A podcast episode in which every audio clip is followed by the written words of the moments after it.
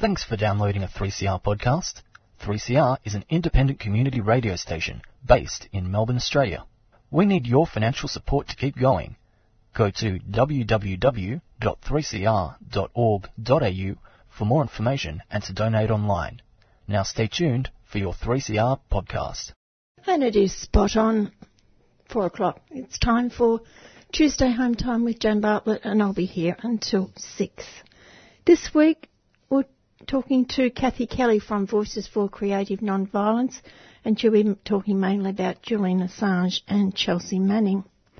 Also, the trial in occupied Western Sahara of a young journalist, Kate Lewis from the Australian Western Sahara Association, looking at election results in both Australia and the Philippines with trade union and human rights activist Peter Murphy. The IPAN conference coming up, Independent, Peaceful and Australian Network, and that's coming up early August. Seems a long way away, but it's not that far really. That'd be Shirley Winton. And looking at Nakba and the results of the Eurovision Song Contest in Tel Aviv with Palestinian activist Mai May. But first, let's hear from Mr. Kevin Healy.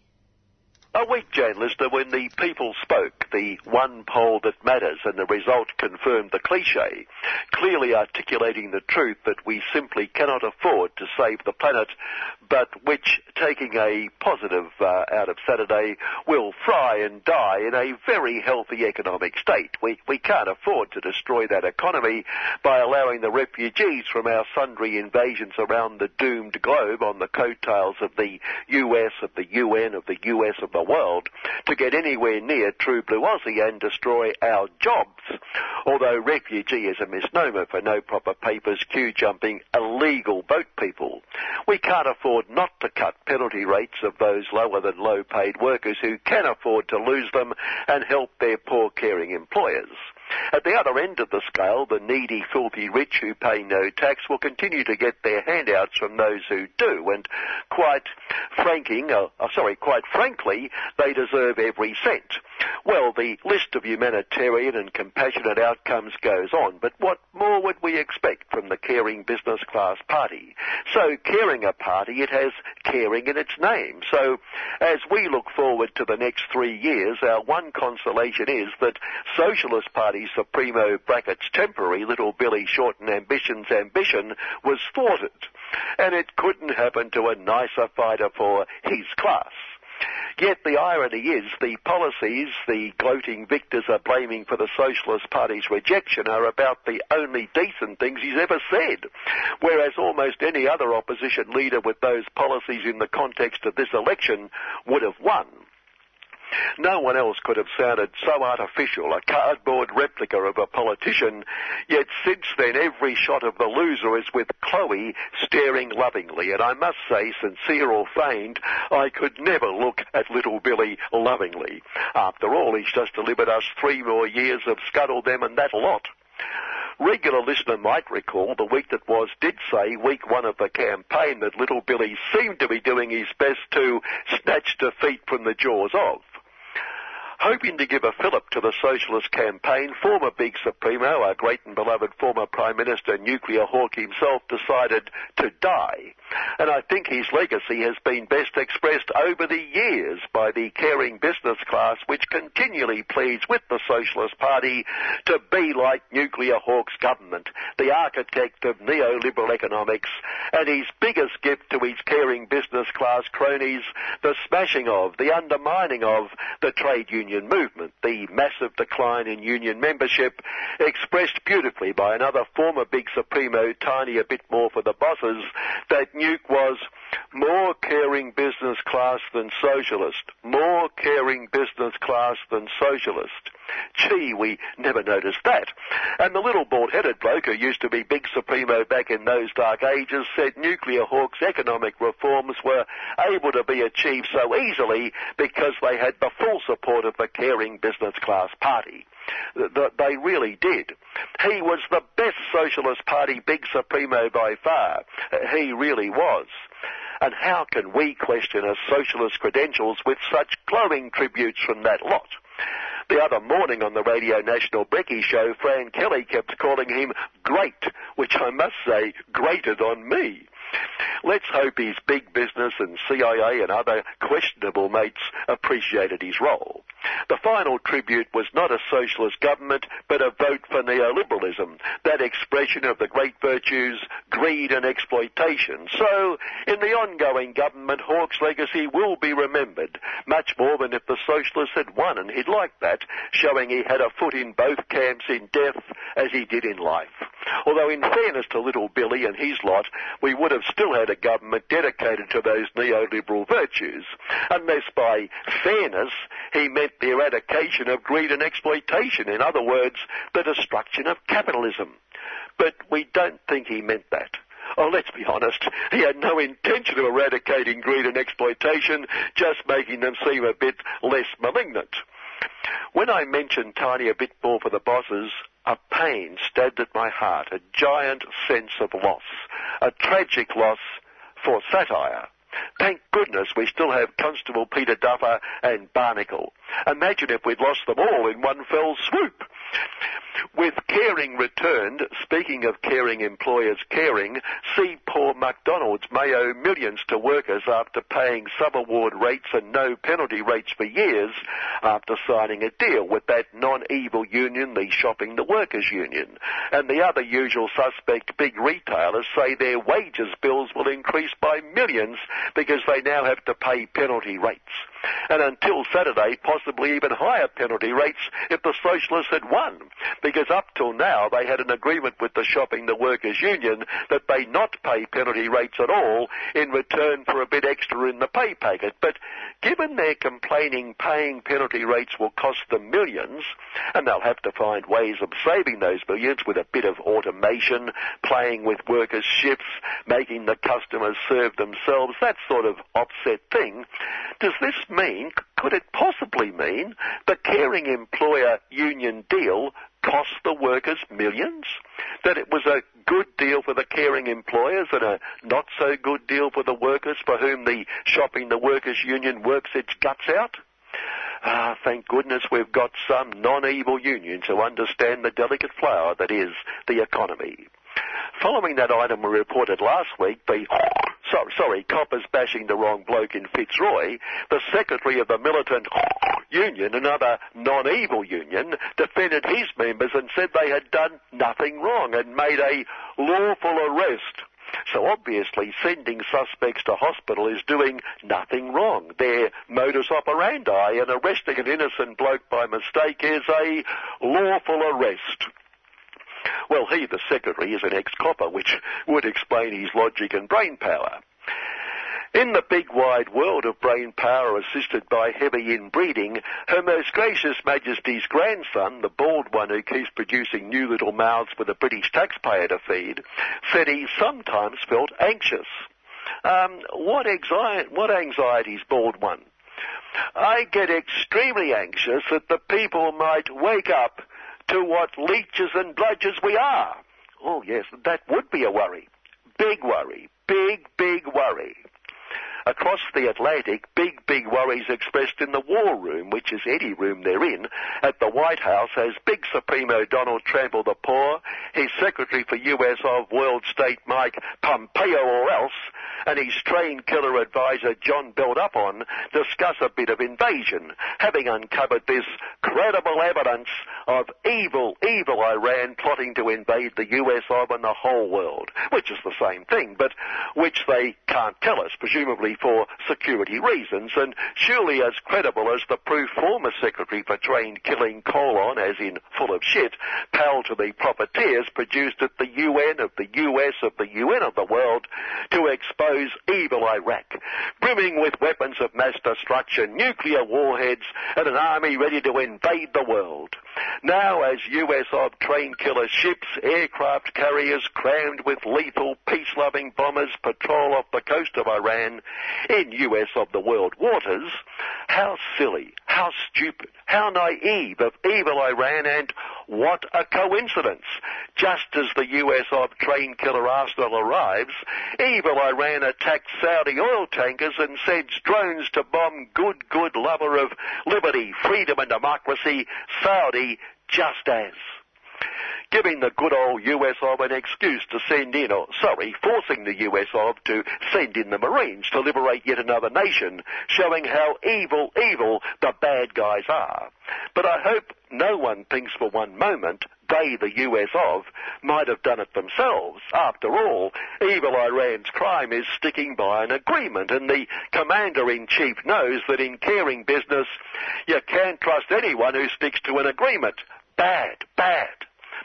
Yes, but, but what's your really big anxiety? We asked John Belt up on. I get extremely anxious that they might wriggle out of our invasion. Imagine that anxiety on top of evil, evil Venezuela, which keeps slipping out of our reasons to invade. The guy we chose has turned out to be a bit of an idiot. How hard is it to overthrow a government elected by ignorance by an ignorant people? Chile, among many others, show how easy it is. It's maddening. Ah, well, that probably explains why he is so mad. How commendable for the US of, with all its own domestic problems like saving women from themselves by making them criminals when they have no right to control their own bodies and need men to do it for them, to so care about the people of Iran and Venezuela, knowing their overwhelming need is a new government. We do have to marvel at the audacity of the US of when Donald says they will have to invade if the saber rattling doesn't stop, but then the only one saber rattling is. Finally, Lord Rupert of Wapping is already on his favourite campaign, Build the East-West Link. Wapping Sin P1 this morning, just build it. A powerful alliance of transport and industry groups has urged, etc., etc.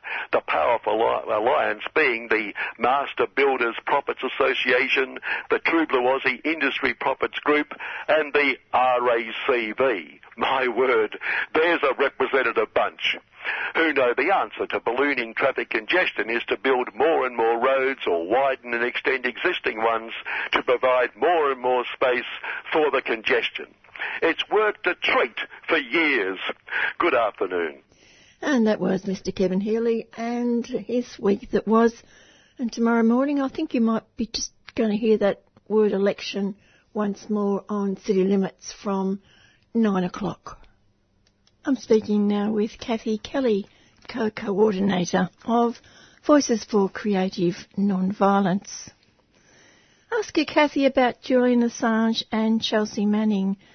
One, unless public pressure increases, will also be imprisoned in the US under inhumane conditions.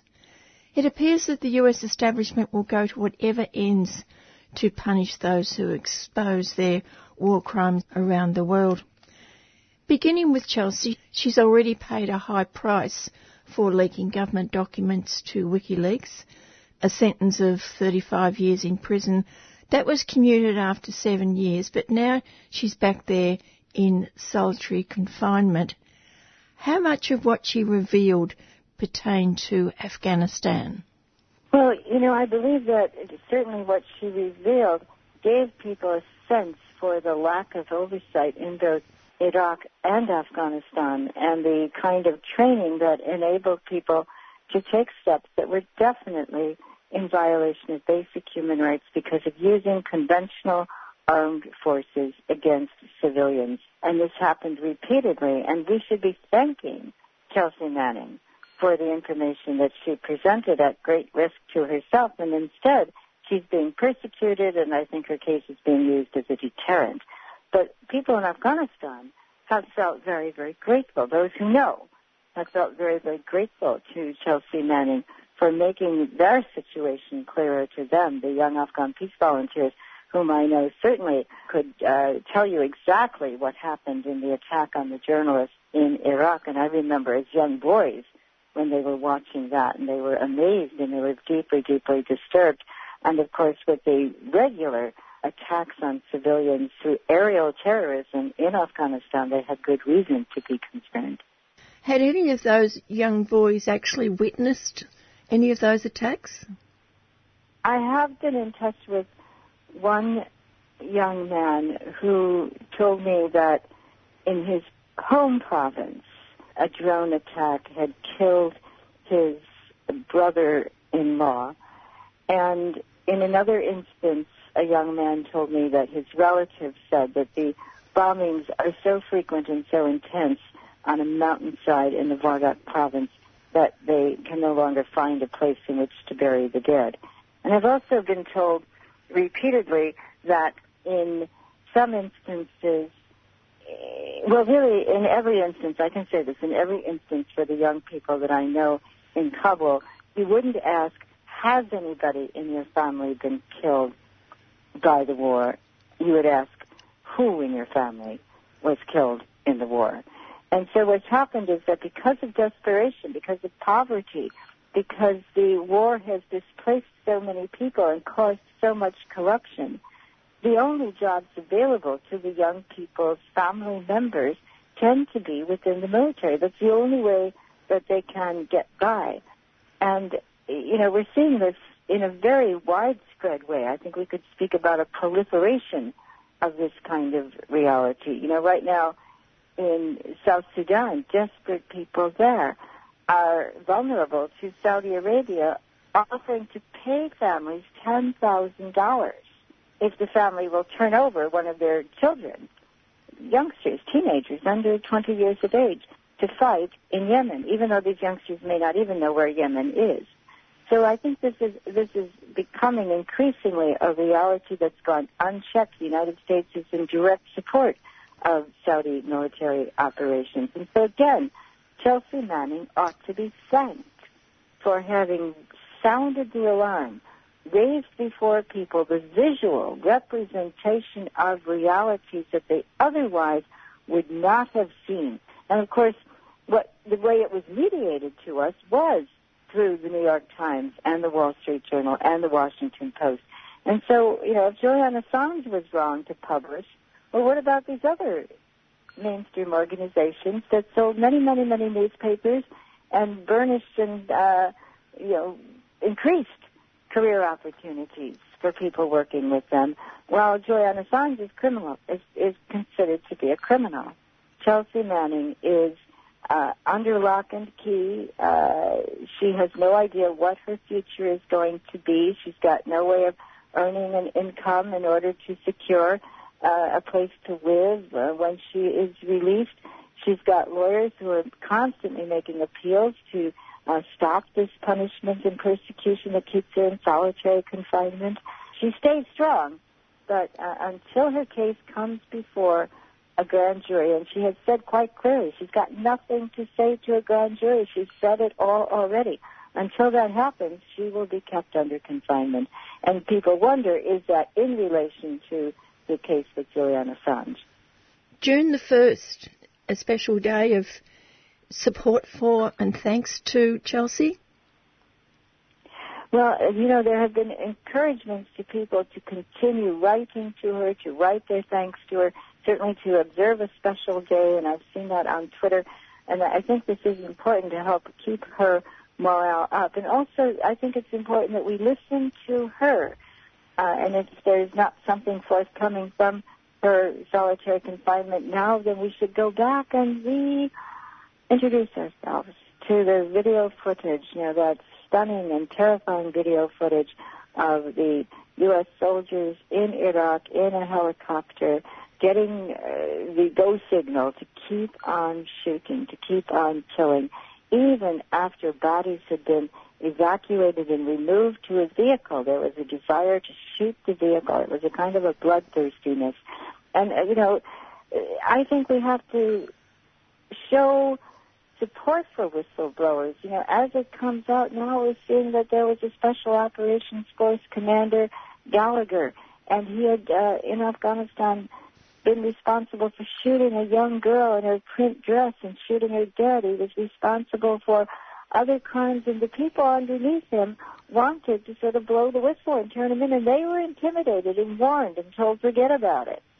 You know, things could happen to you and your career. And finally, enough of them banded together and turned in this a higher up officer who had in fact been, you know, kind of removed and perhaps was going to lose some financial benefits, but he certainly wasn't being brought before a court martial. Now, now that has happened because whistleblowers were encouraged to speak up. What does the law in the US say about whistleblowers? Really very spotty. John Kiriakou spent time in prison because of his whistleblowing. Daniel Ellsberg could have spent many years in prison. There are some harsh, harsh penalties, uh, which certainly Chelsea Manning is experiencing right now. Sometimes there will be an intervention by a higher court, which is what saved Ellsberg uh, when he revealed the Pentagon Papers. But if uh, you know, if you're not very, very careful about what you do, I think about reality winter.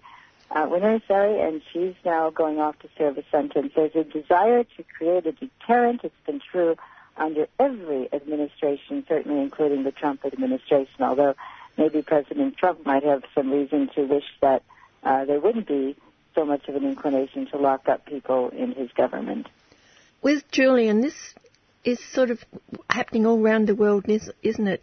An attack on any journalist who tells the truth or exposes lies.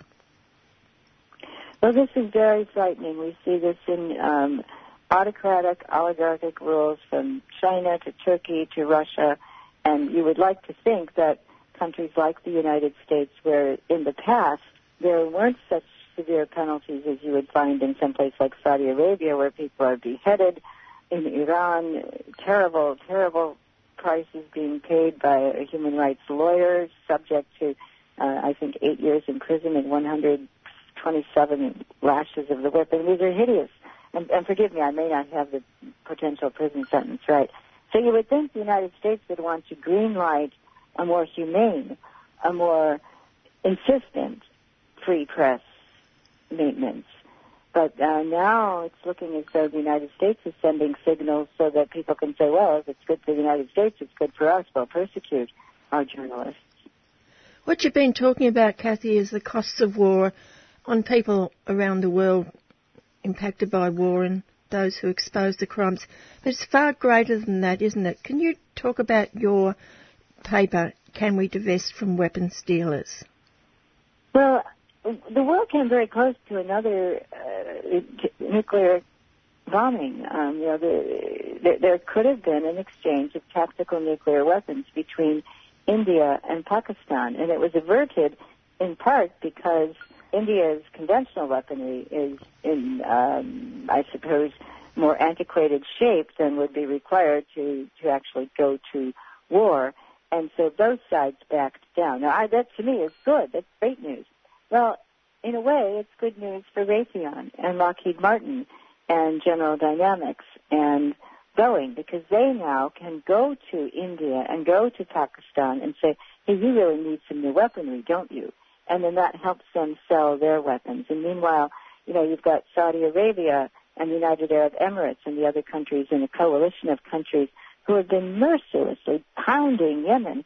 And uh, they then will be uh, very good customers for these huge weapon dealing groups. And you can't have whistleblowers very easily inside of uh, Yemen, for instance, because the Saudis won't let reporters in. They won't uh, on occasion, and if you've got very deep pockets, you might get into Yemen. But by and large, you know, if it weren't for Human Rights Watch and the International Commission of the Red Cross and Amnesty International and Save the Children, it would be very difficult to get any reports out about what's happening in Yemen. And that's just one spot. You know, the Saudis are also um, telling the Sudanese military, we'll back you. And of course, the United States has bases all across Africa and, and works very, very closely with its Saudi ally, supposed ally.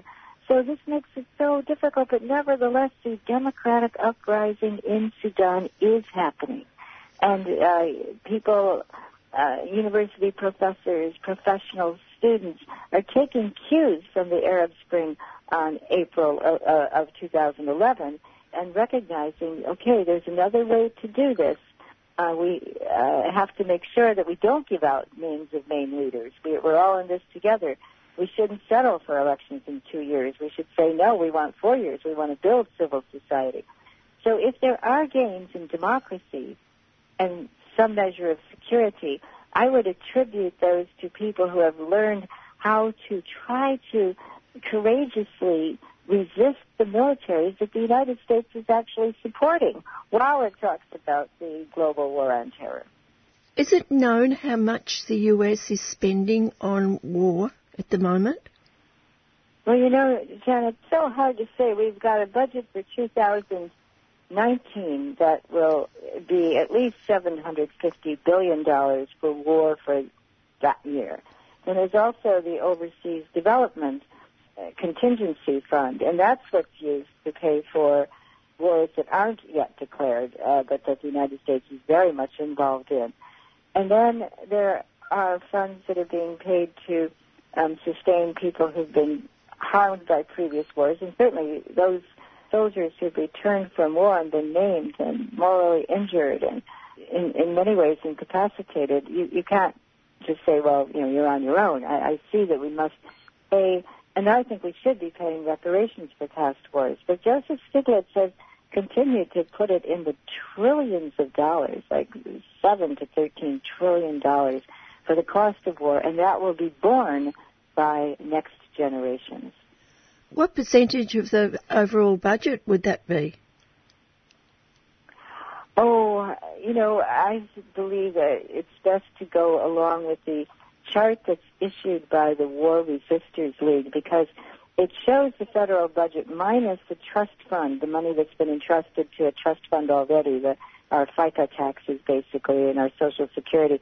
And so when you take what's left and you divide that up, it's, it's close to 54% at least of our federal budget is going toward military and uh, so-called defense spending. It's hard for me even to say defense spending because it doesn't defend us. It jeopardizes us still further and makes it even more difficult for us to cover the costs of coping with global climate catastrophe, of uh, rampant diseases that are returning and recurring in other places, and our own infrastructure, which is crumbling and decaying in terms of healthcare, education, roads, transportation. You know, it, it, it, there's no rational discussion to be had about solving these kinds of problems if we don't tackle our military institutions. But those military institutions will first and viciously go after Chelsea Manning for honestly and courageously speaking up, speaking truth to power and truth about power. I'm so grateful for what she has done. What else can be done to bring down the power of those corporations? They seem to just be encircling the whole world now.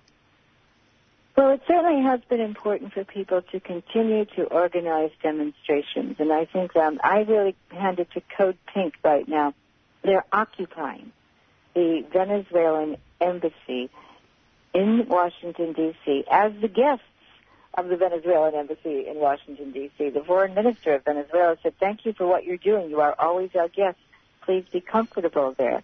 And so they've moved in with sleeping bags, you know, cooking, ordering out pizzas, signage, and what they're saying is if a coup uh, organized by the United States attempts to take over this embassy, you'll have to go past us first. And we're U.S. citizens, and we're in touch with the government, and so uh, you can't say that the Venezuelan people have decided that they want this government to change because the United States has decided this. So that's a very clever kind of demonstration. I think it was well thought out, and it's a a good contribution to education. And I think we can't start our education efforts by saying, well, will the media cover it? We don't know, will they or won't they? But as people build stronger and stronger connections at the grassroots, our hope is that eventually it will spread out a level of education that will be mediated out further and further and further. And I believe people are starting to grapple with climate catastrophe you know, you can't deny the changes, the radical changes in water tables, in uh, the strength of hurricanes that have devastated coastlands, and changes in property values because of climate catastrophe. The crop uh, de- devastation in even places like Iowa, where they've you know seeded so much to serve corn for ethanol, and farmland has been laid waste. And then, of course, you know, as people see many people wanting to come to the United States and the United States taking measures such as taking people's children away as a punishment, as a deterrent to say don't come here anymore. You know, that's not a way that many people want to see their uh, country behaving in a bullying and a cruel, uh, uh, illegal and manipulative manner. So there is, I think, rising dissent. Now we have to acknowledge that President Trump's base is still cheering and it's strong. And we had two years of Bush. We had two years of Reagan. And really under the Clintons and even under Obama, there were many, many policies that were pro-war and violated human rights and propped up the corporate status quo of weapon makers and others who were plundering. So, you know, it's hard to say that change is coming, but we do see some very strong forces even within the Congress of the United States saying we're not going to settle for what the establishment has been handing out to us. How has the Congress changed?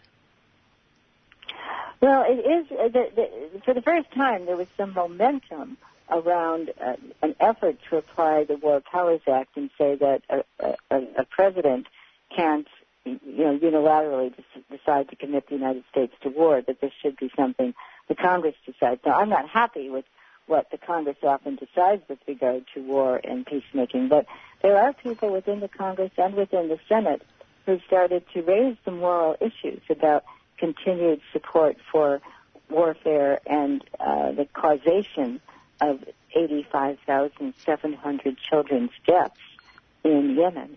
Uh, I think there are people beginning to say the war in Iraq was futile, the war in Afghanistan remains futile, that ISIS was created by these conditions. So there's dissent and dissatisfaction, and uh, I would say there has been more media coverage of late. It's not what we need to completely uh, educate. Well, I shouldn't say completely. You never can become completely educated living in this kind of comfort that we have here. But it does stir the waters enough that people might start asking more questions. Can I ask you finally, Kathy, about the Kings Bay Ploughshare members? What's the situation at the moment? Well, Martha Hennessy just came into Mary House Catholic Worker here in New York after traveling with Carmen Trotta and Clare Grady from Brunswick, Georgia, and um, Patrick O'Neill has gone off to Raleigh, North Carolina. Three are still in the Glynn County Jail, and they've been there for over a year. That's a very long time to be in the um, pretty hideous conditions of a southern county jail with very little oversight. But the disappointment is that the government uh, decided to dismiss the motion to use the Religious Freedom Restoration Act. There had been a hope that maybe because of saying, look, that act should allow for peace activists to say they were acting, enacting their religious freedom, uh, but uh, the government did not accept that. So they have, the Kings Bay Plowshares lawyers have 30 days and some of the uh, defendants are representing themselves, and so collaboratively they have 30 days to respond, and then it, we might begin to anticipate that a, an actual court date would be set.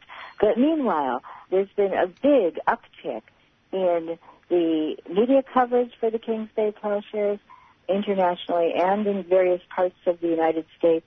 Those who are uh, wearing the leg irons have been able to travel around quite a bit and uh, engage in outreach and discussions and wonderful conversations at places like Fordham University, Johns Hopkins University. And uh, there's also, I think, more of a possibility for people to sign petitions online and be joined by some very notable people and keep trying to do that kind of outreach. The Pope wrote a personal letter to members of the New York Catholic worker community, so that was encouraging. It had to do with their vigil about Yemen that's been maintained, but there's some sense that, you know, through National Catholic Reporter and other groups, uh, the activities of Catholic activists who take huge risks are being observed in other places all around the world. What's the impact of having leg irons on for over a year? Well, it's very impactful to one's psyche. You know, you are always under surveillance. They can always track you those things are heavy and they're not good for maintaining a balanced physique. The curfew means that, you know, at 8.30 you have to be in your designated place that's been agreed to as your residence. Now sometimes they can get permission to travel elsewhere, but everything's by permission.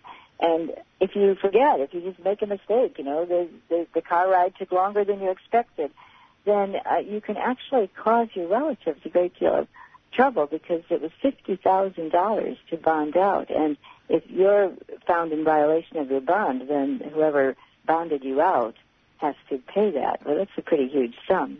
You go back to jail.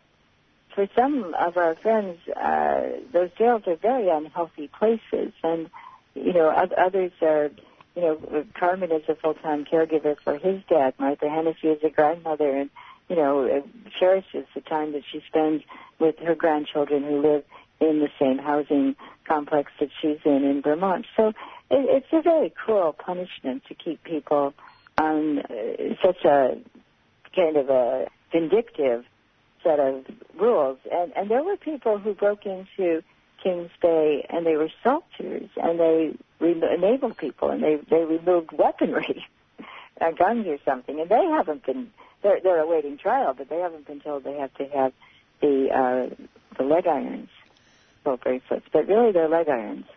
Are the remaining Ploughshare members in the same jail?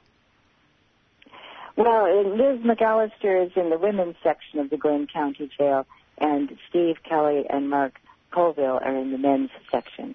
Are they allowed visitors and ordinary things that other prisoners have? Only through a very thick glass and a telephone. That's the only way they can visit anyone. They've very rarely gotten out for fresh air.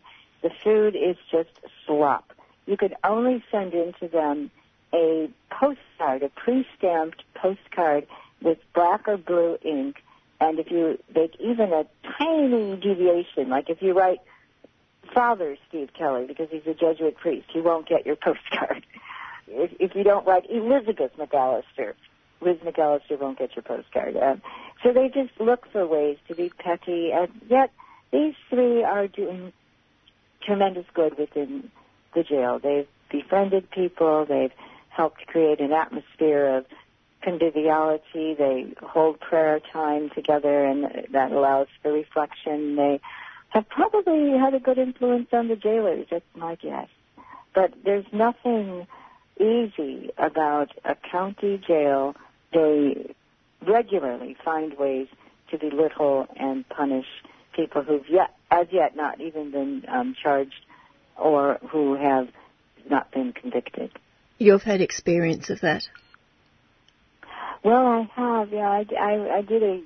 I had a was sentenced to a year in maximum security prison, but I was on transport for some time of that stretch. And so I did do a, quite a tour during this transport of Southern County jails, and I've been arrested for much smaller lengths of time uh, in county jails in Florida and North Carolina, and sometimes I lose track. Forgive me, but I, uh, Missouri certainly. Um, and then I I was in uh, Missouri in a prison in Lexington, Kentucky, uh, and uh, Cass County Jail in Missouri for two months. And so yeah, I kind of know the ropes of county jails a bit. And what I mean by no oversight is that it's up to the jailer who's in charge how to treat the prisoners and how to turn a profit. And the more federal prisoners you can get into your jail, the more money you can make because the federal payment for housing a federal prisoner is going to come through whether you give that prisoner three meals a day or one real meal and two sort of, you know, a box of cereal stacked up on the bars and maybe some milk, you know, for breakfast. Uh, you'll, you'll get paid whether somebody takes them out for a break or not. You'll get paid whether you have a gym or not. You'll get paid whether they're not. You'll get paid whether they get visits or not. So they keep on finding ways to cut costs so that they don't have to have as many jailers, so that they don't have to fix the place up or correct problems with plumbing or hire a chef that can cook or, you know, somebody to do the dishes adequately. It's just a, a nasty, unfair, and pu- extremely punitive way of doing things that uh, is very much part of the mass incarceration system of the United States. And it says a lot about the the democratic system of the United States, doesn't it? That poorer people are, including peace activists, are treated like this. Well, and of course, people are disenfranchised if they've committed felonies at the federal level in almost all states, and so they can't vote.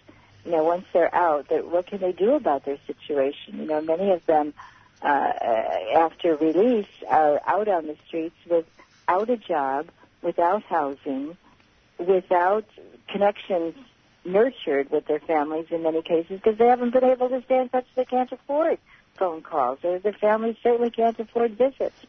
And so um, they're very, very vulnerable to being pulled back into the same activities that got them into the prison in the first place.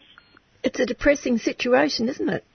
It is depressing, and it requires people, I believe, to be going into the prisons, certainly as human rights lawyers, certainly as public defenders, certainly as chaplains, but I think also as prisoners.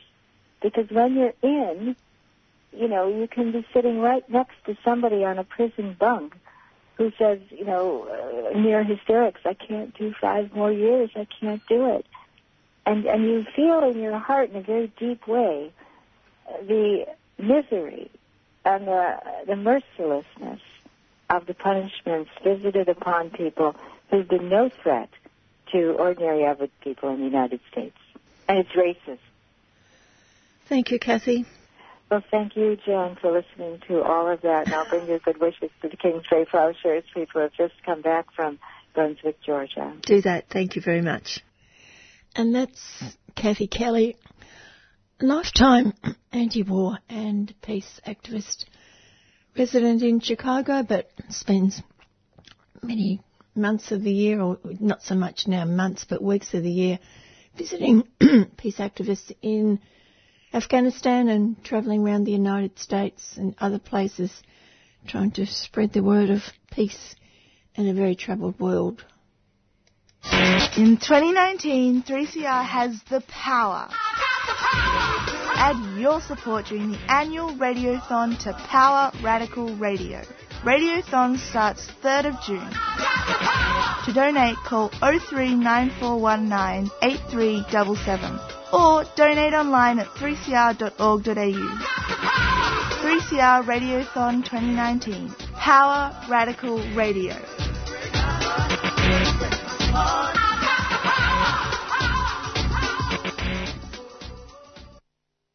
Focus now on a young Sahrawi journalist in jail in Western Sahara, facing two years in jail if she is convicted of the crime that she's accused of. With me is Kate Lewis from the Australian Western Sahara Association. Can you fill us in, Kate, with her story? Well, her name is Nazha El Khalidi, and she's been working for some years as a journalist, as a needless to say, unaccredited journalist in Morocco, in, in uh, Moroccan held Western Sahara, because the authorities won't accredit Sahrawis in these circumstances. None of the NGOs can get uh, proper registration and so on.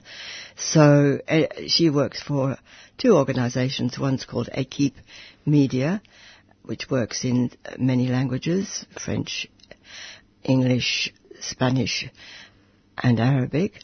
The other one that she works for is uh, called RASD TV, the TV for the Sahrawi Republic. And that gets broadcast through to the refugee camps so they can find out what is happening in the occupied territory now because of that link.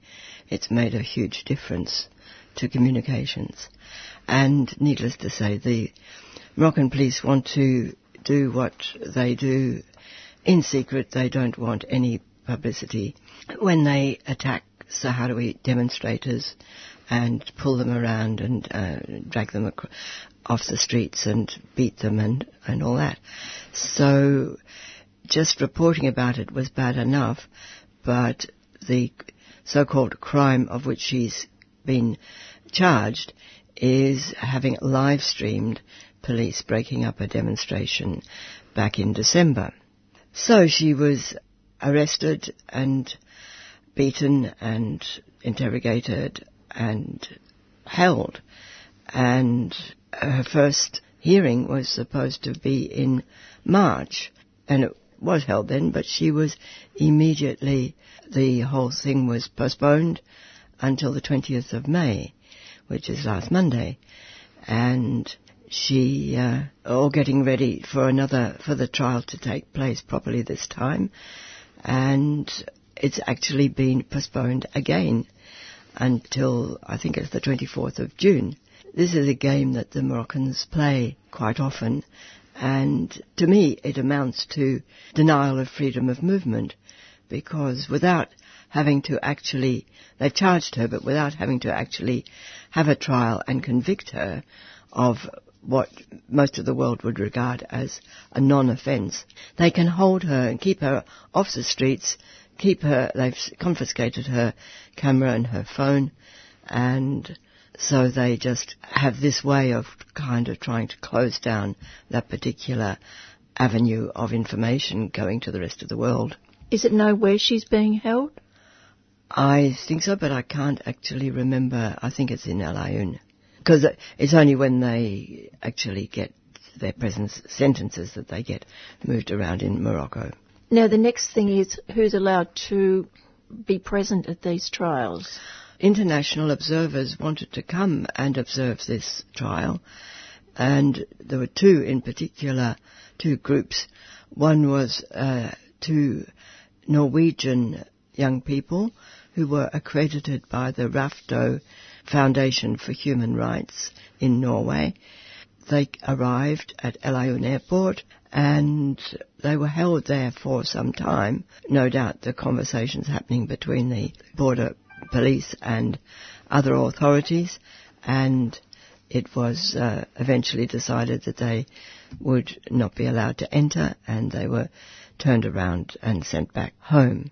And the other group was a group of five Spanish lawyers from a number of different places, one, some from uh, Zaragoza in Spain, I've just forgotten another place in Spain, and Las Palmas de Gran Canaria. And they were also accredited by the appropriate Spanish Professional Lawyers Association, and they were also turned back at the airport. So it's very clear that Morocco does not want the world to see what it's doing to Sahrawi journalists.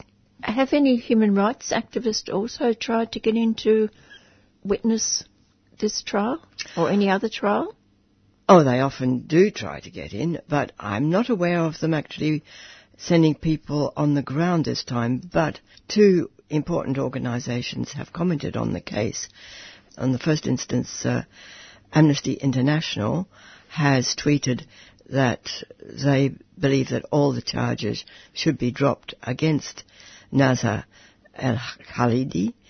And Human Rights Watch in New York, they have gone into more detail about the actual law that requires professional people to hold the appropriate professional qualification and to have some kind of accreditation, which they call the press card. And um, this is quite inappropriate for the kind of thing that they are doing. Then they they are just.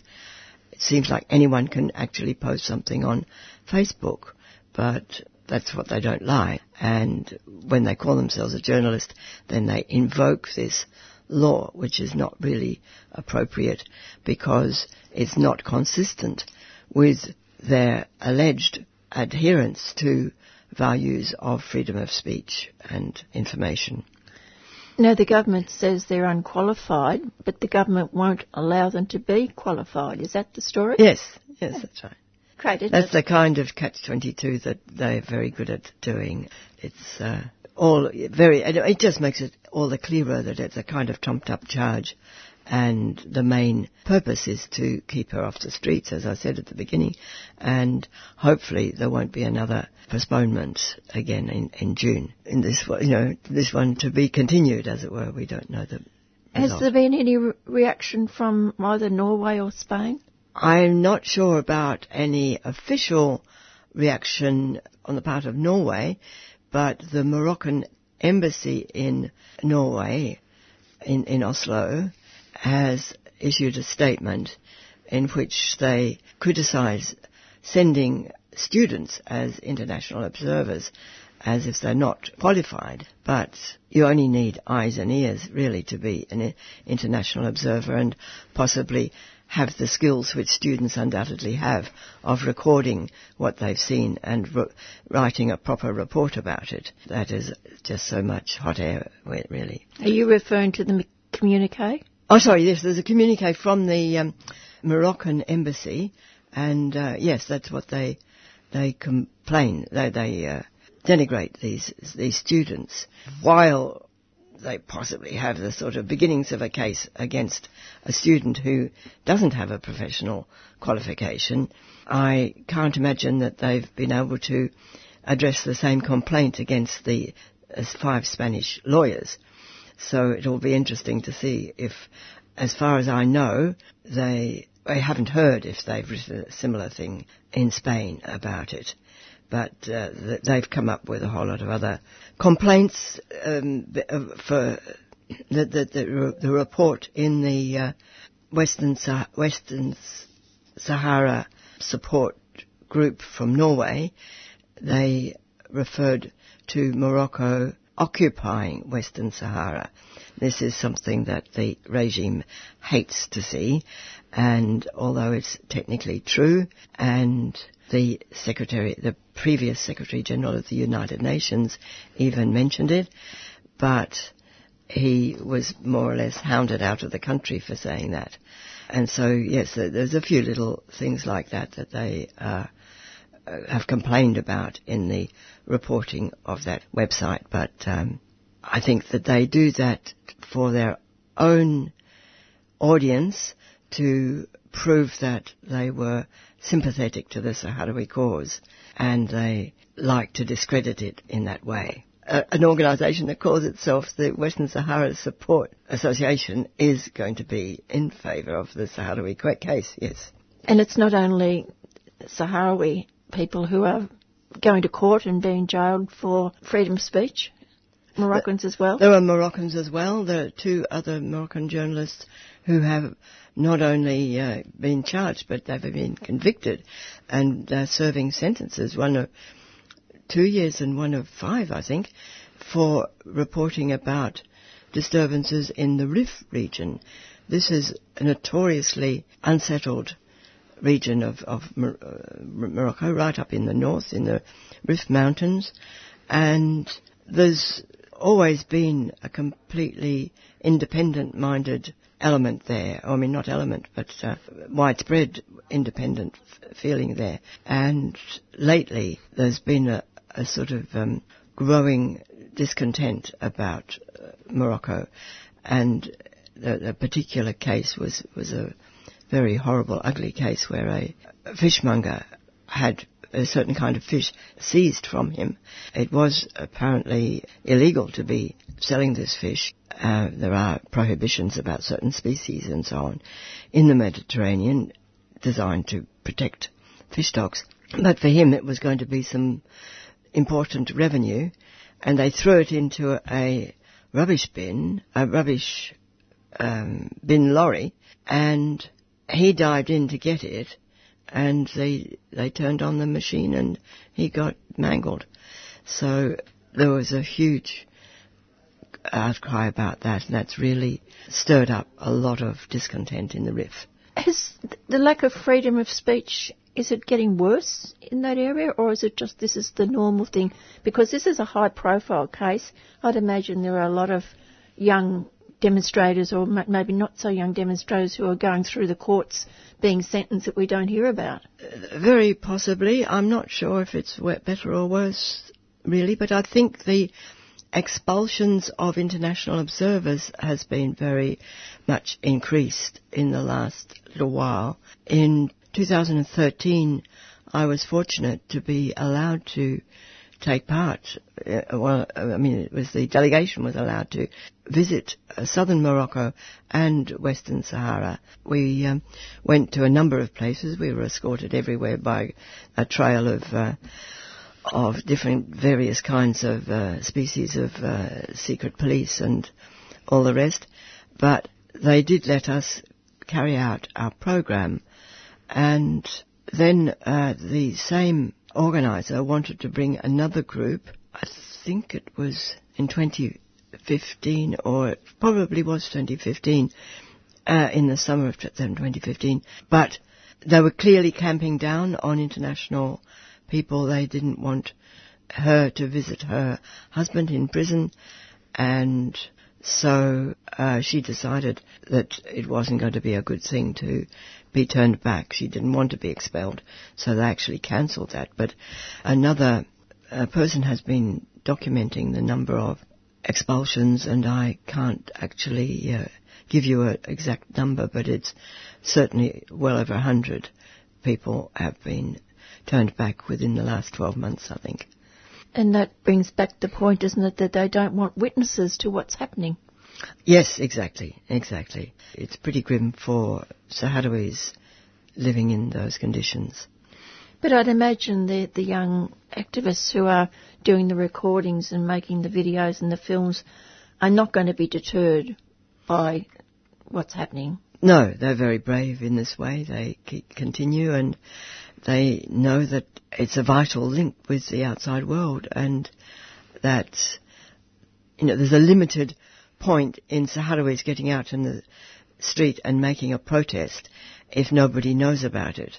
And so they see their role as a actual, actually a really vital part in there being a resistance to what is happening under Moroccan occupation.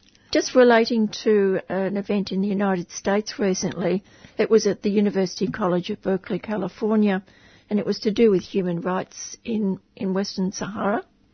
That's right. It's the University of California in Berkeley. But um, they wanted to publicize this story about Nazha El Khalidi.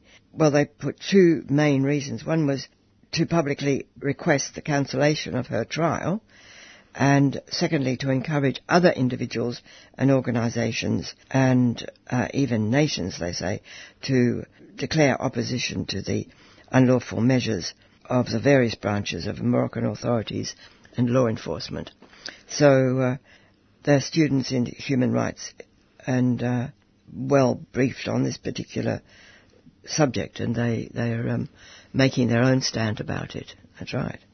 So it's it's interesting. It's a in a way they're giving more publicity to her work around the world through imprisoning her than if they let, let her keep going. But uh, that's the way that they like to do things. Yes. And Stephen Zunes was there. Yeah. Very possibly. I don't know. There was a big meeting in California with the journalist called Amy Goodman, who runs a program called Democracy Now. She was one, she's one of the very few journalists who's managed to get through this big prohibition. She was also trailed everywhere by the secret police and all the um, law and order security organisations. And at one point, they actually surrounded the cafe where they were having a quick meal before going to join a um, demonstration, so that they actually blocked them in and they couldn't get out. And yet, she's recorded all of this and she's published a very striking video called Four Days in Occupied Western Sahara, and it's it's done the rounds. And and she came and screened that video and had an interesting round table which you can log into online. And as uh, as Jan says, uh, Professor Stephen Zunes was one of those panel members talking about the, the, the background to this um, situation in Western Sahara. Uh, Has he been able to visit Western Sahara? Oh yes, he's done a few visits, but I'm not sure about recently but he's gone and because he's a very strong believer in passive resistance, in peaceful resistance, and he had given workshops and, and everything for some of these young Sahrawis. And I remember him being very amused by the, the little day to day sort of sparring that would happen where students would throw banners up onto the overhead wires holding a flag of Western Sahara or something like this and they would, the police would have to put themselves in some risk, you know, to get this thing down again, or they they were actually putting flags on animals, on cats and dogs, who would um, run a, across into the uh, area, and and the police would have to chase these animals down the street in a rather undignified way, get the flag from them. So he thought that was quite amusing, but I mean, it's uh, it's it's the sort of thing that keeps the spirits going when you're having a very very long stay resistance like they are. I know Australia's an awful long way away from Western Sahara, but there was a election everyone knows last Saturday, and what relevance does it have to Western Sahara? Well, nothing very direct, I suppose, but indirectly it means that we've got a government that is less likely to be sympathetic to the situation in Western Sahara. And we've got a visitor coming to visit Australia from, well, she's coming from the refugee camps actually, but uh, a Sahrawi young woman later this year. And we would like her to go to Canberra. And if there had been a Labor government, we would have had more friendly ministers or and, and, and, MPs in a position to do something to to see where we can still go and see those people, but they are then sort of uh, not in such a good position to to do a lot because of being in opposition. So that's that's one repercussion that there will be for, for us. But otherwise, yes, we like to see people who understand about the hardships of being a refugee. Australia could be making a contribution to the United Nations support of the refugee camps. The World Food Programme is constantly seeking more support because there is a kind of, uh, what do they call it, uh, charity, um, donor fatigue uh, effect that happens. And as a, um, keeping up so-called emergency food supplies over 40 years is a, a, a tough call and very urgent other demands are made on the World Food Programme. So it's really quite important that these people should get food and in a, just in a completely humane way. The children are showing signs of malnutrition. How can they do otherwise when they get very, very limited, very basic food supplied and not in sufficient quantity and not with the breadth of foodstuffs that are really required for a proper balanced diet, especially fresh fruit and vegetables. Has the recent unrest in Algeria impacted on the camps? I imagine there would be repercussions, but I'm afraid I'm not aware of exactly how it plays out for, for the Sahrawis. I think that the Algerians will always remain faithful, though, to their support of the Sahrawis. But who knows? I, I hope I hope they do anyway. And many thanks to Kate Lewis from the Australia Western Sahara Association. And the time here at 3CR and all round the eastern coast in Tasmania is three minutes past five o'clock. Attention book lovers! The new International Bookshop is hosting our annual Big Red Book Fair. Come down to the Trades Hall in Carlton on Saturday the 29th of June from 10am to 5pm. As always, the book fair features thousands of books across all genres, all radically priced. There's also a barbecue and a showcase of radical posters. In order to make this fundraiser a success, we are calling for book donations now. So if you have books that need a new home, please get in contact via the website at nibs.org.au or on 9662 3744. That's 9662 3744. The new International Bookshop, a 3CR supporter.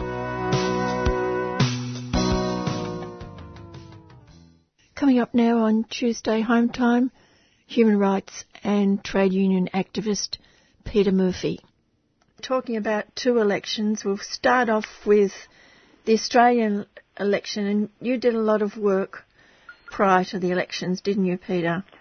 I decided to uh, work with the Change the Rules campaign. So since the middle of last year, really, I've been attending different uh, events in the seat of Banks in uh, southwest Sydney. Since the election campaign was called, I, I've done something pretty well every day of the week, not the weekends, but a bit of door knocking on weekends as well. So I saw a, a lot of things uh, there in terms of just uh, the uh, way people were listening to the trade union message about the need for a pay rise and uh, the need for the system to change. And then on the on the pre-poll at Hurstville, it was a different thing there. There was a very intense sort of campaign with the Liberal Party, a sort of bizarre operatic type of situation where the voting place only had one entrance, but there was like 16 party workers to push the how to votes on the voters. So with that matched uh, by the combined uh, Labor Party and uh, Greens and trade union and stuff, there was it's always over 30 people that a voter had to pass through. It was a bizarre situation. What went wrong? Well, I think uh, just looking at banks, the first week of the pre-poll, and I felt that uh, it was really running very strongly for the Liberal Party, and uh, there was quite a lot of hostility, especially among Chinese voters, of whom there were many. You know, maybe it was even half of all the voters at that pre-poll were Chinese-speaking people. There was, uh, you know, especially initially, a huge sort of vote for the Liberals, I think. But by the second and, and especially the third week, the atmosphere lightened a, a little bit, and uh, many more people were actually showing support for Labor or the Greens and you know there was more optimism at the end of the three weeks.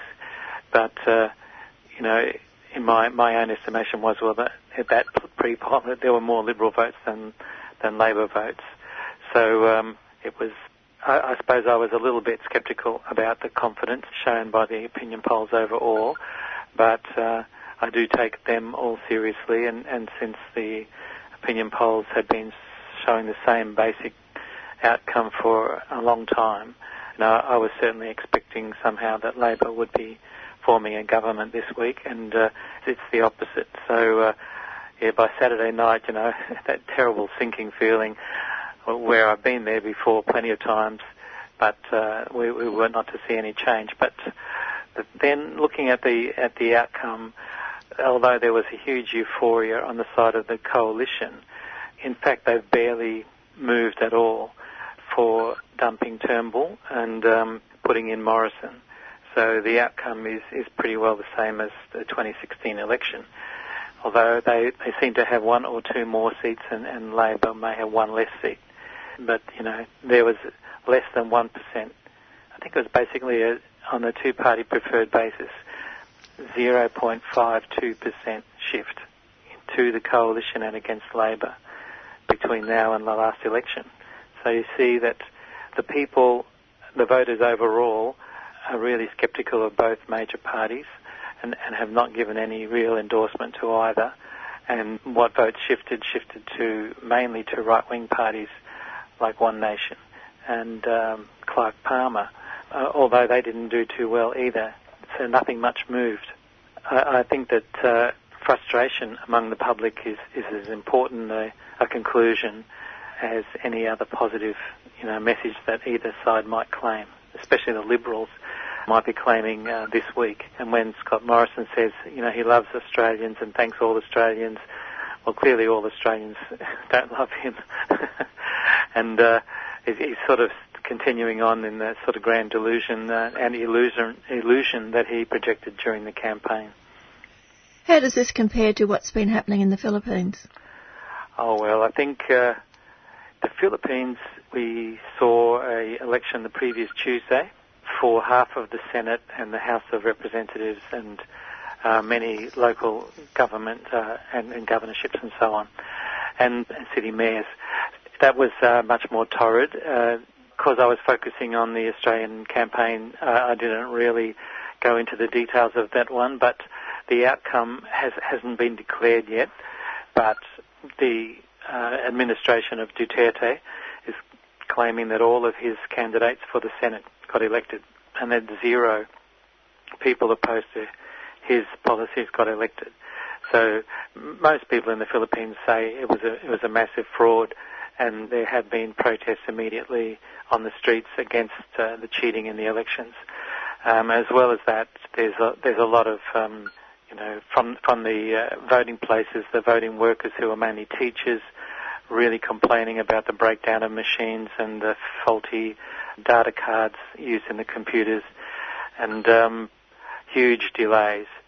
And at a higher level of the voting process in the Philippines, there, there's a, a device called the Transparency Server, which seems to be really a joke, uh, which uh, all the results go in and uh, in a computerized process, and uh, it took you know nine hours or something for any results to come out, and no one knows what happened in that situation or that room uh, where the server was located. So uh, yeah, most people are saying that. Um, there was the vote shaving and vote adding proceeding in a computerized form and you know replacing the old the old manual form which people are very familiar with in the Philippines and besides that there was a, there's uh, the routine of vote buying which was also reported to be widespread so that um, people are given cash to vote there's, there's also reports you know with the with their election system you vote in a computer and it prints out a receipt and you take it away. So people reported that they voted for certain candidates in the Senate and then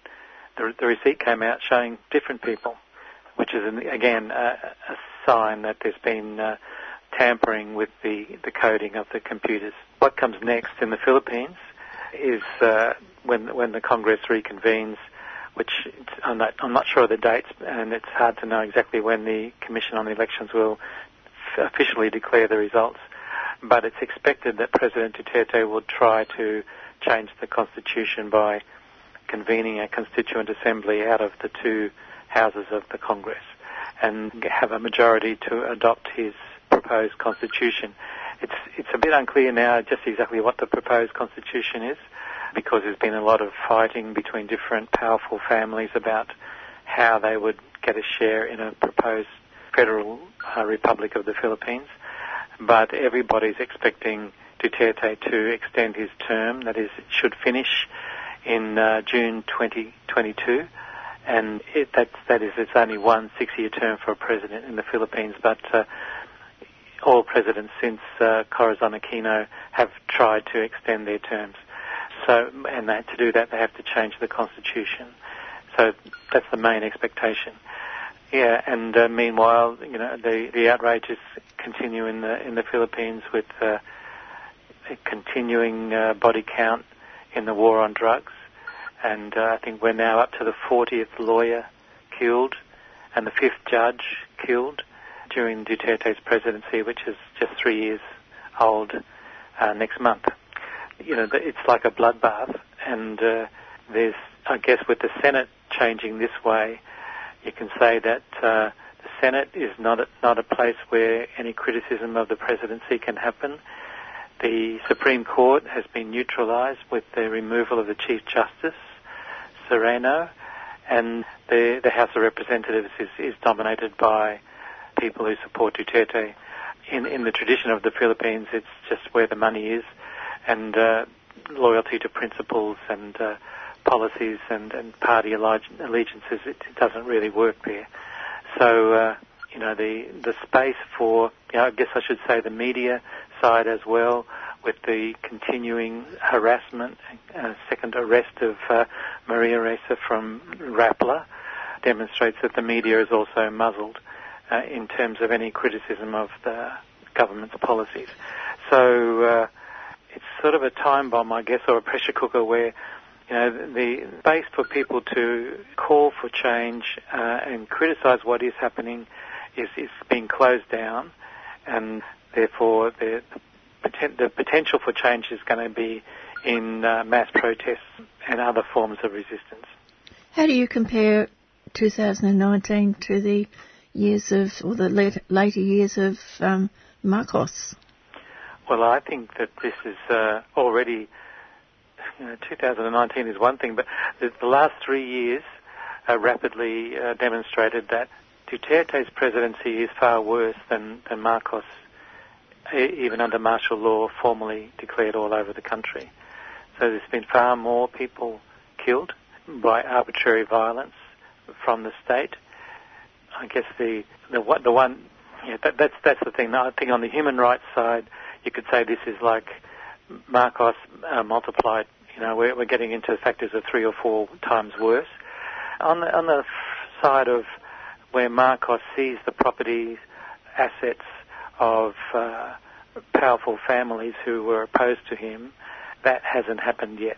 You know, in the sense of you know absolute plunder of uh, other parts of the oligarchy, but uh, perhaps uh, something like that is starting to shape up with the intensification of you know, elimination of uh, other you know, significant political voices in the country just being eliminated from the Congress. So um, we'll, we'll see what happens. But the repression is intense and the response of uh, civilians who try to assert their basic democratic rights is one of tenacious, you know, prosecution of their own campaigns. So people are not giving up. They're just uh, adjusting, trying to protect themselves, and in fact building broader coalitions to oppose Duterte's actions.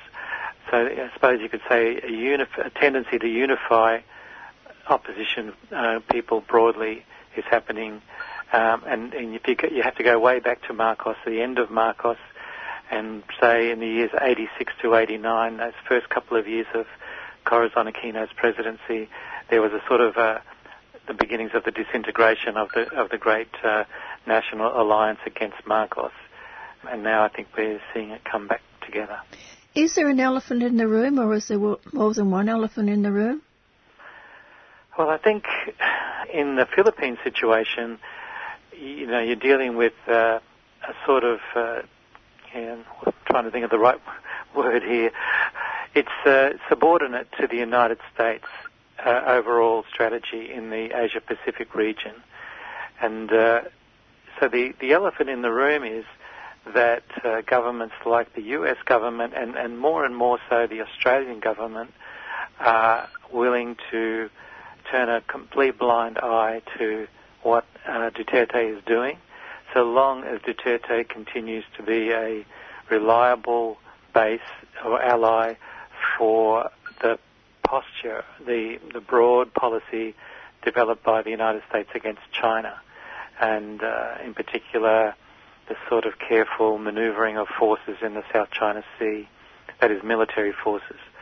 So um, you can see in the news every week now greater abrasion you know, between the United States and China, mainly on the economic and trade front, but not far behind there's you know pressure on the military front as well, and and with Subic Bay, the Philippines is playing a really significant role, I think, in, in what's developing between the United States and China, and Australia also being a loyal subordinate to U.S. policy in this way is is committing more and more resources to the Philippines, military resources, and you know you, you don't hear a peep out of our government.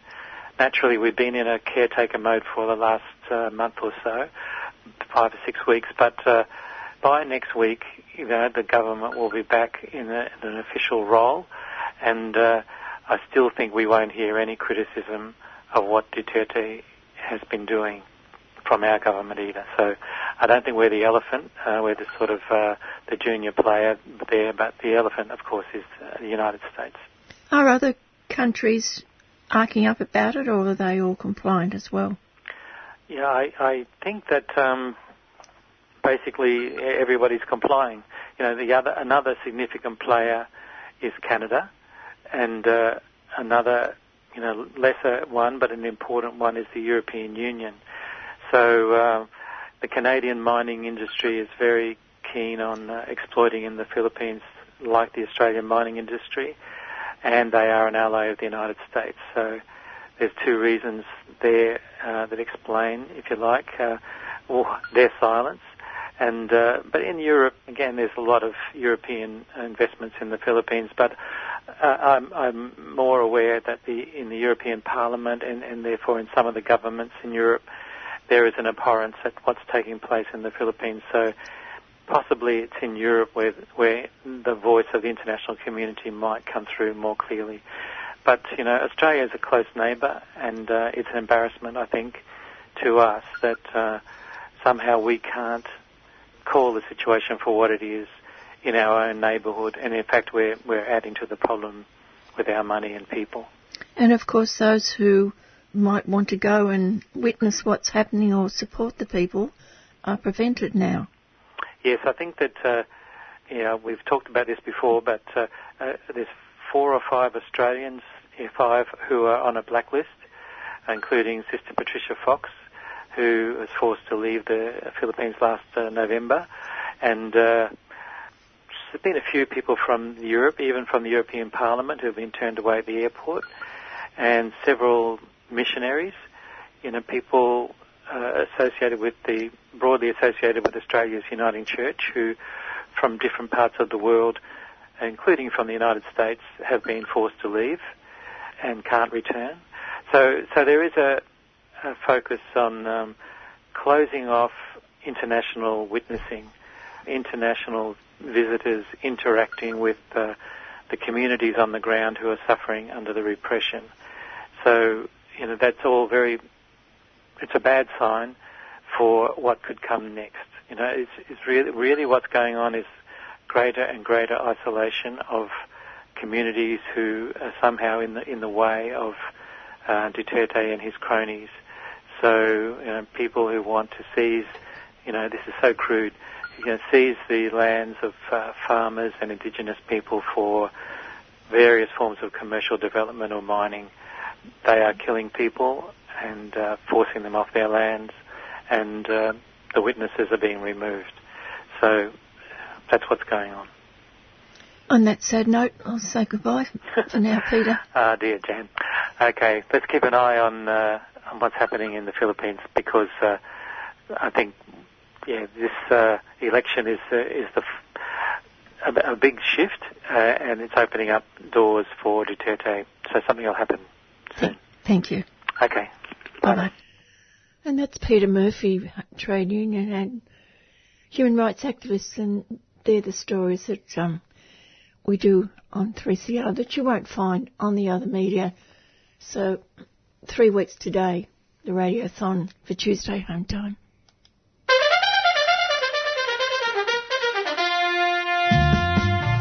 The 3CR Radiothon is fast approaching. And this year, we're asking you to power radical radio. That's right. It's with your support that we're able to be independent, community controlled, and focused on people rather than profits. Your support during Radiothon powers the station to give voice to hundreds of people and issues for another year. And remember, any amount you can afford makes a big difference, and all donations over $2 are tax deductible. 3CR Radiothon 2019. June the 3rd to the 16th. Power Radical Radio.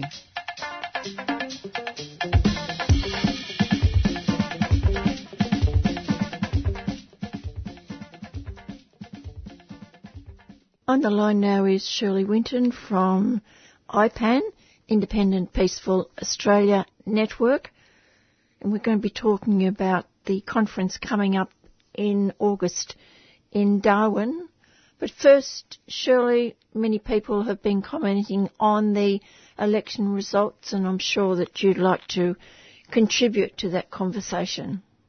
There's huge, huge disappointment and, and in many ways despair by many, many people. You know, people feeling terribly devastated. There was so much put into, directed to into the parliamentary elections, into getting Labor in. My view is that the ALP and union leadership have pinned many working people's hopes to fervently believe, fervently believing that change could simply be brought about by voting in parliamentary elections. So you had a situation where all the energy and enthusiasm for change, but those, but particularly by activists and supporters, you know, unionists and supporters, rank and file supporters of the Lot of progressive people, the climate change activists. A lot of their energy was then channeled into parliamentarism, and there wasn't any fallback position. So that has left many devastated with no other strategy where to go to from now. And I, I mean, they'll pass, but, but I think that what that, that does indicate is that campaigns like Change the Rules, which, you know, are really great, the fact that they were just channeled into Parliament and not, there were, and there was an absence of building the movement on the ground because that's where the real change will come from. They were neglected and it's just left a, a trail of, in many people's minds, a trail of devastation. So you've got to ask, well, you know, where does that leave uh, Longford workers, ExxonMobil Longford workers who've uh, been on the grass for two years and have been told to, you know, just take it easy, um, that it was just a matter of bringing in a Labor government and the rules will be changed. Mean, even on that basis, there's, there's no real guarantee for that. Where does that leave them now? So I think there's, there's that that aspect to it, and the reason why there is just so much despair at the moment because everything was was directed at voting Labor in. That was the only strategy. There was no much more realistic appraisal of, of Labor and even of how much Labor could deliver, in fact, even if it was elected. And the other aspect is that, you know, Labor presents an appearance of progressive agenda to social change and invoked Whitlam a couple of times. But it didn't touch the real core of where the problem was, like for instance the multinational corporations, tax evasions and the power that they have. Now, if you look at Queensland, which has, you know, had a swing or whatever towards um, LNP, a lot of people there, you know, that, I'm talking about also supporters for One Nation and um, Clive Palmer's party. The common thread amongst a lot of these people is about the multinational corporations and the tax evasions.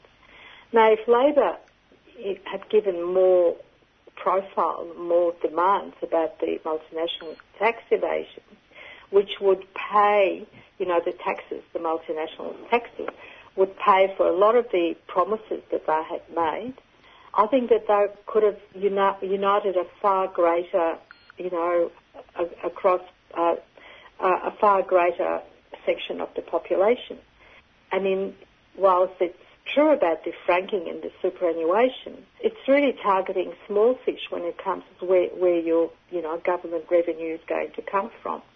And what, by targeting franking and superannuation instead of the tax evasions by multinationals, they actually gave ammunition to the, the most reactionary forces to divide and frighten the people. So I think that's really I, I think that's an aspect too. You know, I know that in Queensland, that whole issue about the tax evasion by multinationals, the fact that, you know, you, you hear a lot of, like, farmers talk about, you know, the land that's been um, handed over to big corporations, about the, the issue with the water, the cotton growers. And Labor didn't pick up on that. I mean, that, that's kind of a, in my way of thinking, that's a kind of a, a really central issue that you know, a large section of Australian people do respond to. And just harking back to your segment on the program last week relating to the Clarrie O'Shea struggle, and as you said then, it took 10 years building up to that yeah. big struggle. That's what we need now. Is that what yep. you're saying? Yep, yep. And I mean, when you contrast, for instance, you contrast the Clarrie O'Shea struggle and the campaign and, and the emphasis that was, was laid on building the movement on the ground to bring about change. When you contrast that with this campaign, this, you know, with the, the most recent campaign, that everything was put into, into, you know, vote, into the vote, that, that in itself. And the other aspect is that I think that in, during, in Clarrie O'Shea's day, that period, there's a much deeper awareness of the role of capital and where the power lies in our society. And you look, and, and they understood that the power, how much power, you know, there is invested in by big business and big in Parliament. And if you look at the elections now, and one of the aspects apparently uh, that influenced the vote, particularly in Queensland and around all over Australia, is the power of the Mur- Murdoch media and Clive Palmer's, and then the fact that he spent somewhere between 50 and 70 million on campaigning, knowing against Labor, knowing very well, uh, I mean, he knew he, he wouldn't get in. But it was obviously a strategy that was used by the most reactionary forces to use Palmer and to use, and Murdoch obviously was part of that strategy, send fear into people about some of the, you know, most basic progressive policies. And that obviously the, the biggest sections of, of the ruling class in Australia wanted the return, well, wanted Morrison, Morrison government. So I think that there's a big lesson. I hope that there's, you know, this lesson is, is really taken up by the, the union movement and just generally in how we handle big campaigns. And the, the total reliance on Parliament is just, has never, never brought any achievements to working people. Even, even you know, some working class wages and conditions, the most, some of the most basic improvements, superannuation, the equal pay. It was the campaigns on the ground that forced Parliament, forced the, the changes, you know, legislative changes. And and I think that that was a big a big mistake that was made in during in the lead up to this election. Also, what you were saying a moment ago about the media, the the concentration of media ownership of Murdoch in Australia, which has been here for quite a long time, but it has increased in recent years, and most capital cities don't have more than one newspaper. They rely on Murdoch. Yep, yep, yep, that's right. And apparently in Queensland, in particular, you know, in the in rural communities, there's that you're right. As far as I know, that there's just that Murdoch is media is the only one and the few some I, understand that if, you know some local some local journalists, a group of journalists, trying to you know try to set up a more independent newspapers in their localities. They just got trashed. They just got crushed by the power of Murdoch in terms of, of finance, of money. And that was the other thing that comes through in these elections is the power of, of capital, the power of money in influencing in you know parliamentary around the issues of parliamentary elections and getting in the person that the big end of town wants to be there. It makes a bit of a mock- mockery of democracy, doesn't it? A mockery of democracy, yes. Yeah, yeah, sadly it does. It does. And, and it's such a painful lesson too and such painful realization, you know. I was talking to someone who on Sunday morning. Somebody, one of the Longford workers, went for a walk, and you know he was uh, pretty devastated. And in his walk, he came across um, a woman also during the walk, and he greeted her, "Good morning," and she burst into tears. She said, "What am I going to do now?" She works in a supermarket, and she said, you know, she was in, I don't know, she's in her 40s, and she said, how am I going to retire? I haven't got any anything behind me. And she said, um, you know, the result of the elections just really floored her. And she was crying. So, you know, there'd be a lot of people like that. And, you know, and I hear on the news this morning that Morrison saying that the tax cuts that he was had promised, I'm not probably won't come in for another 12 months. Anyway. Mm. And then I imagine that in 12 months' 12 months' time, the economy will, you know, there'll be, possibly there'll be an economic sort of, I don't know about crisis, but there'll be some difficulties on the world economy, so there'll be another excuse not to, you know, again, defer the so-called tax cuts. And the tax cuts, this is the tax cuts for ordinary people, because in the meantime, big business, the multinationals, will continue to pay little, if any, tax anyway. It's a terribly bitter lesson. Well, in amongst all of this comes the IPAN National Congress. I know it's not till August, but it comes at a time of the largest contingent of US Marines in Darwin to train and prepare with Australia for what many people believe is a war with China. How are you going to address the conference?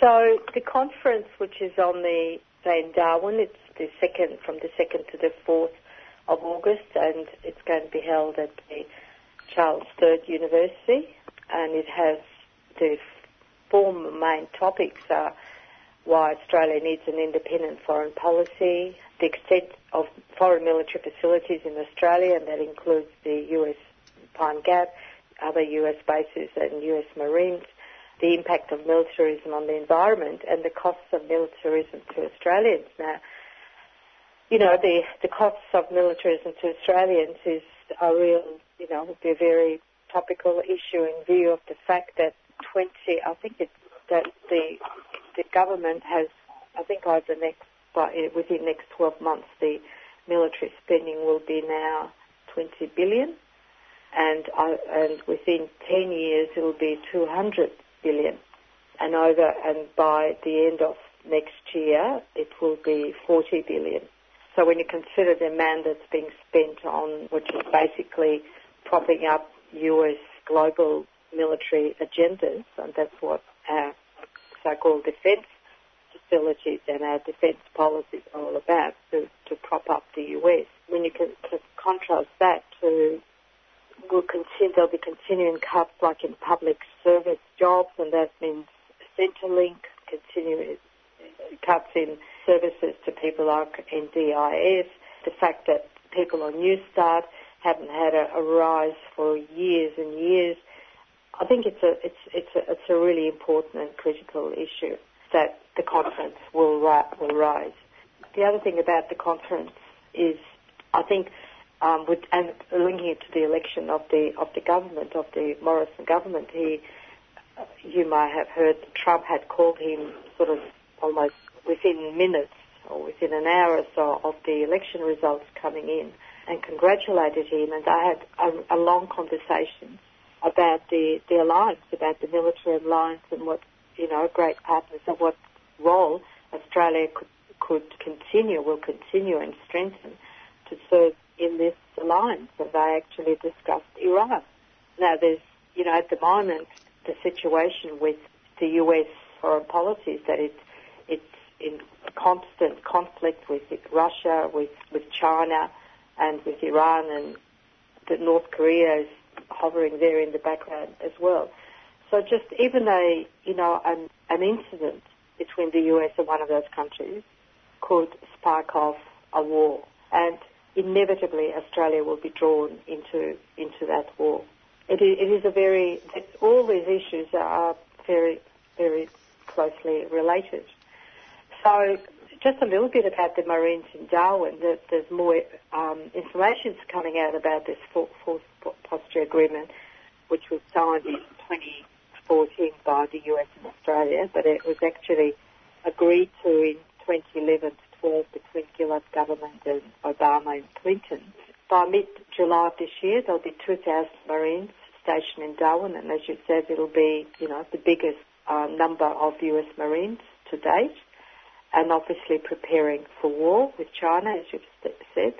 At the same time, between the 11th and the 12th of July, there'll be a biannual Talisman Sabre joint military exercise off the coast of North Queensland and the Great Barrier Reef, and there'll be US, Australian, Japanese troops and also from Singapore. And this year they, they, they will be practicing a scenario which is a war with China, and it'll involve the invasion and cap- capturing of an island to create a base from which to attack the mainland. And now this is the new US strategy that it has not, in, in certainly not in this region, have, have employed or discussed.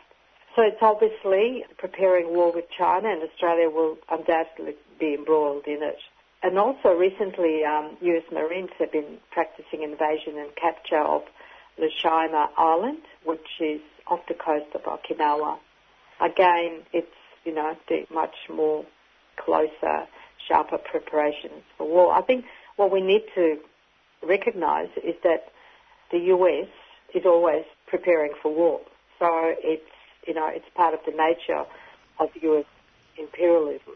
It's part of US, part, part of its economic and industrial complex, that it's always preparing for war because wars are necessary for the US economy. Now, the other thing about involvement of Australia is that there's two Australian warships, HMAS Adelaide and Canberra, and they've been modified to transport amphibious landing gear, which is invasion, and they've also had US Marines embedded in them. Now, you've got to ask, what is the purpose for Australian warships to be equipped with amphibious landing gear, if not for invasions and offensive wars? Again, it's that, you know, Australia being in Australia's interoperability, military interoperability with the US. So it's, you know, the conference, it will be very, is very important. Richard Tanter will be speaking to Professor Lisa Natividad from Guam. I think people have heard Lisa speak before. Robin Taubenfeld from Friends of the Earth. John Pilger will be speaking via, via video link. Some of the other speakers will include Warren Smith from the MUA, also talking on, on the military spending or who pays for Australia's interoperability with, with the US.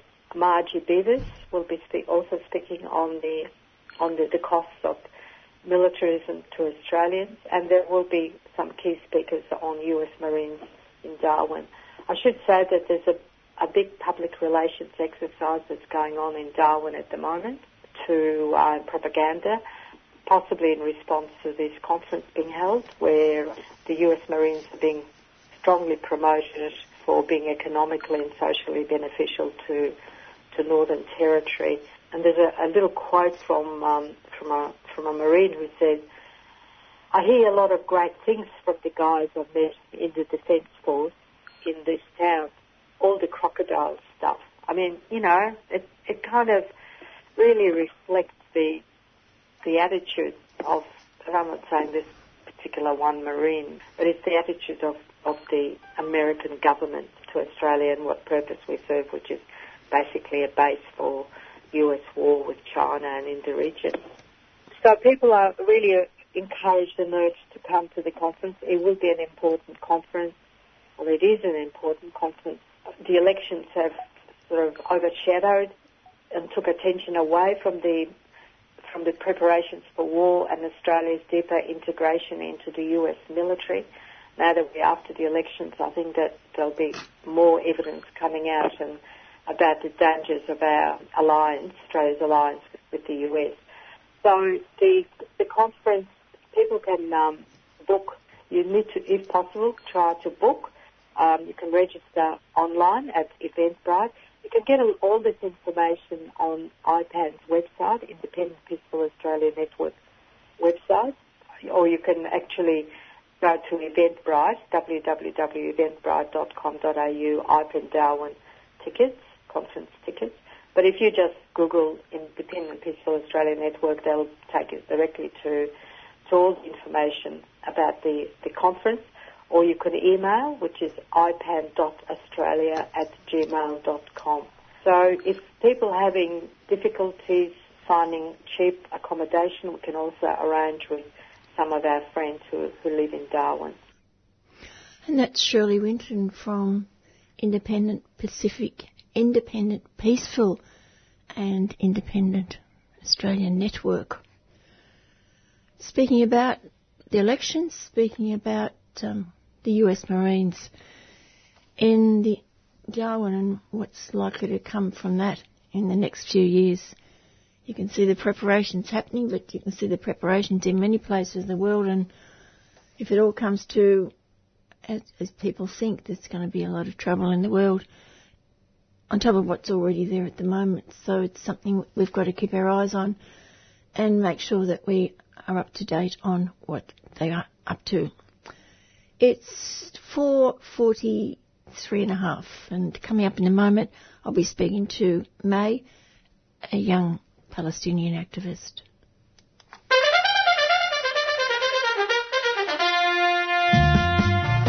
The 3CR Radiothon is fast approaching. And this year, we're asking you to power radical radio.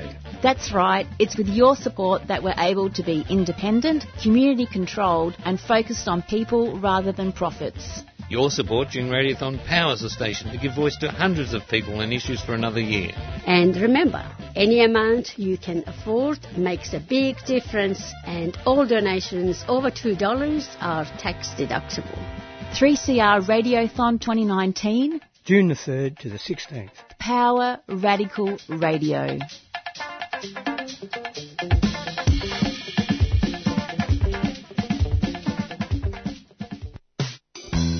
Attention book lovers! The new International Bookshop is hosting our annual Big Red Book Fair.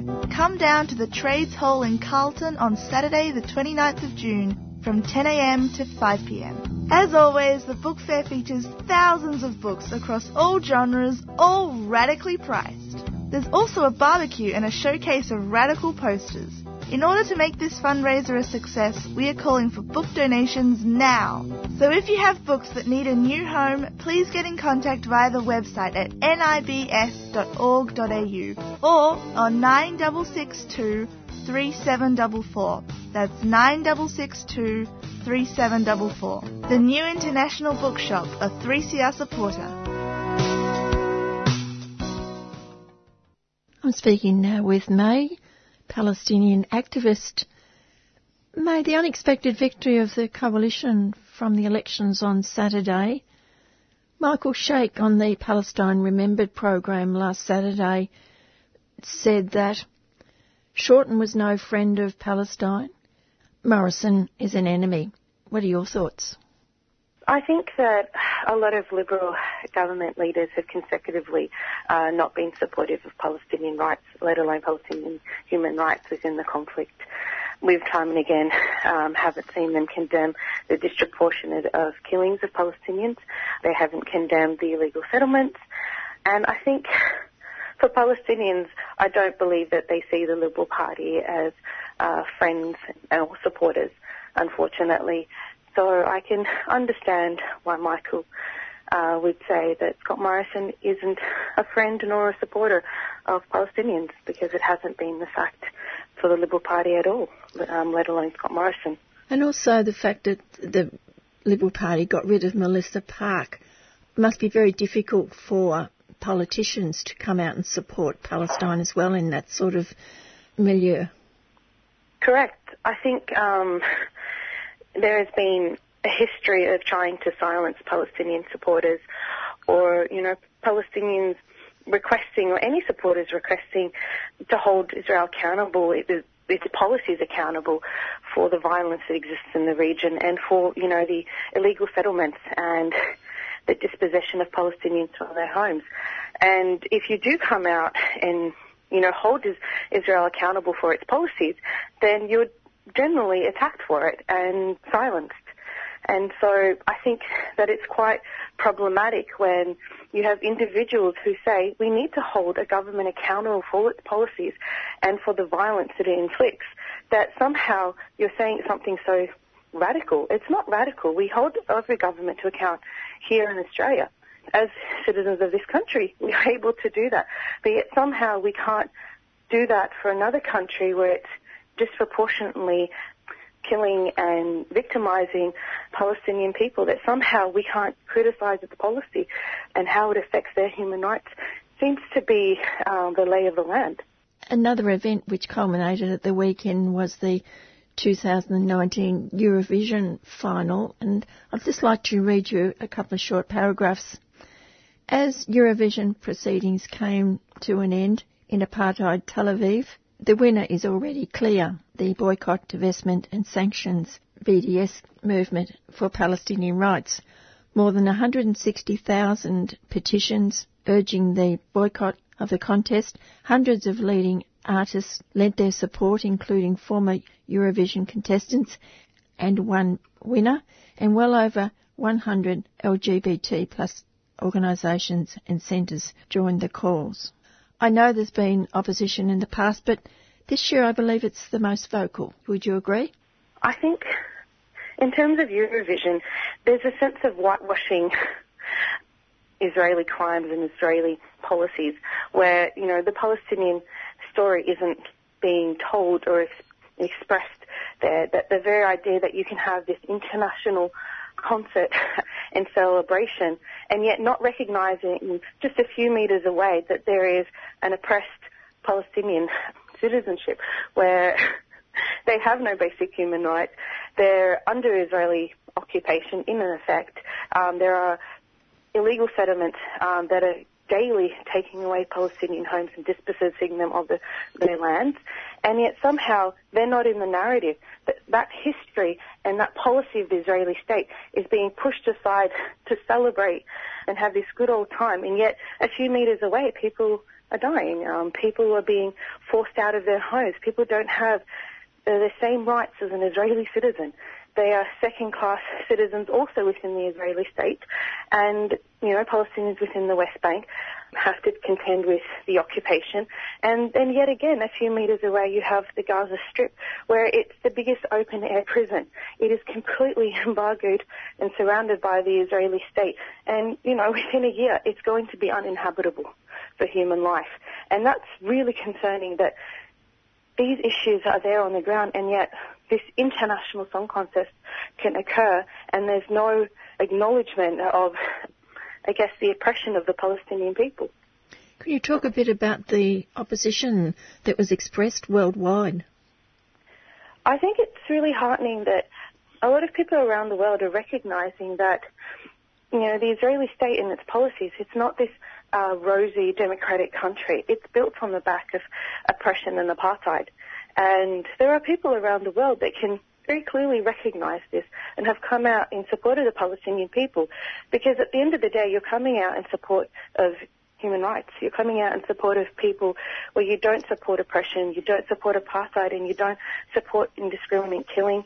You don't support um, people being treated as second-class citizens. You're actually coming out and saying we support the right for an individual to live peacefully and not be at the threat of violence by a state um, and its policies.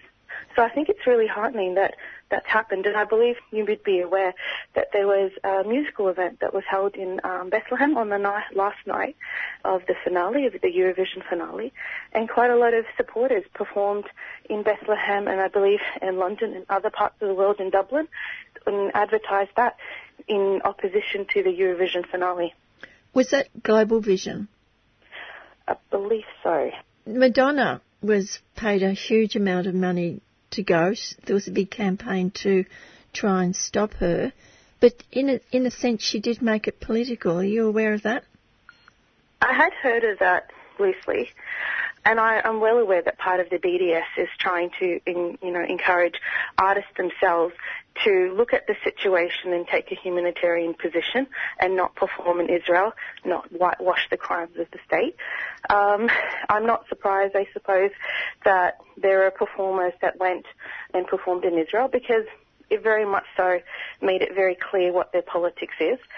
And I think that's up to Madonna to sort of have to take into consideration why she supports Israeli policy, why she supports the occupation of Palestinians, and why she felt the need to make that political statement. I think you know people should be held accountable for the positions that they take and the you know the policies that they hold. Last Wednesday was Nakba, the day of catastrophe. It was commemorated the 71st anniversary of the displacement. How did that affect your family? What have you been told about that time? Well, I think for many Palestinians, we are a product of the Nakba. So my family um, were dispossessed in um, in 1948. Uh, my family's family, many were dispossessed in 1967. Um, many have been dispossessed of home, their homes during the um, build of the illegal settlement. The Nakba story hasn't ended for Palestinians. It's ongoing. The first story of the dispossession of Palestinians from their homes started in 1948, but it hasn't ended. Palestinians are still being forced out of their homes um, in, in Jerusalem um, and in various parts of the West Bank.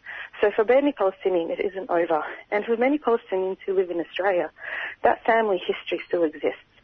We still have relatives that live in Palestine who have to contend with the formation of illegal settlements um, and the disposition of their land, Many who are being forced out of their homes, and yet Al Nakba, for many Palestinians, is an ongoing story, the ongoing Palestinian story. And it hasn't ended, and I think for a Palestinian living in Australia, where we get to enjoy, you know, basic human rights, and we have we get to enjoy the idea of being able to own our own homes and live in our own homes without the threat of someone taking it away from us forcibly. It does hit home because it reminds you that actually your family, your, your ancestors didn't get to ex- enjoy that story. In fact, they're constantly being dispossessed of their homes. So I think for many of us, it is that ongoing story. And of course, now Palestinians are scattered over many countries in the world. Correct. I have family everywhere in the world. I have family in Europe and America and South America, everywhere in the world. And frankly, I make a joke of it where I can say, well, I can just pick a country and I'm sure I'll have a relative in it. I can just visit them and I'll have a place to stay. So, I mean, yes, we are, we all have a very unique Palestinian story. Those who ended up in refugee camps in Lebanon, those who ended up in America, um, Europe, um, some who ended up in various parts of the Middle East, many of us who ended up here in Australia. We all have a specific Palestinian story, and that's that of being made refugees, being forced out of our homes, and not really being a cho- given a choice in the matter. But the really sad part of it is that you mentioned then the refugees in Lebanon and in those dreadful camps where Yeah. people have virtually no rights at all and, and, the, and the country doesn't want them there but they've got nowhere to go back. Correct. And you find that that's a very big story for a lot of Palestinians. And look, I have family that have been made refugees three, four times in a row. You know, family that were in Kuwait, ended up in Iraq, then ended up in Syria, and then end up in Turkey. And there are generational refugees that exist, and yet they've got nowhere to go. So they're always trying to seek a place to be able to live their lives and achieve the basic things that humans that we want. Stability, a home, safety, just to make a life where you're not constantly being persecuted for your very identity.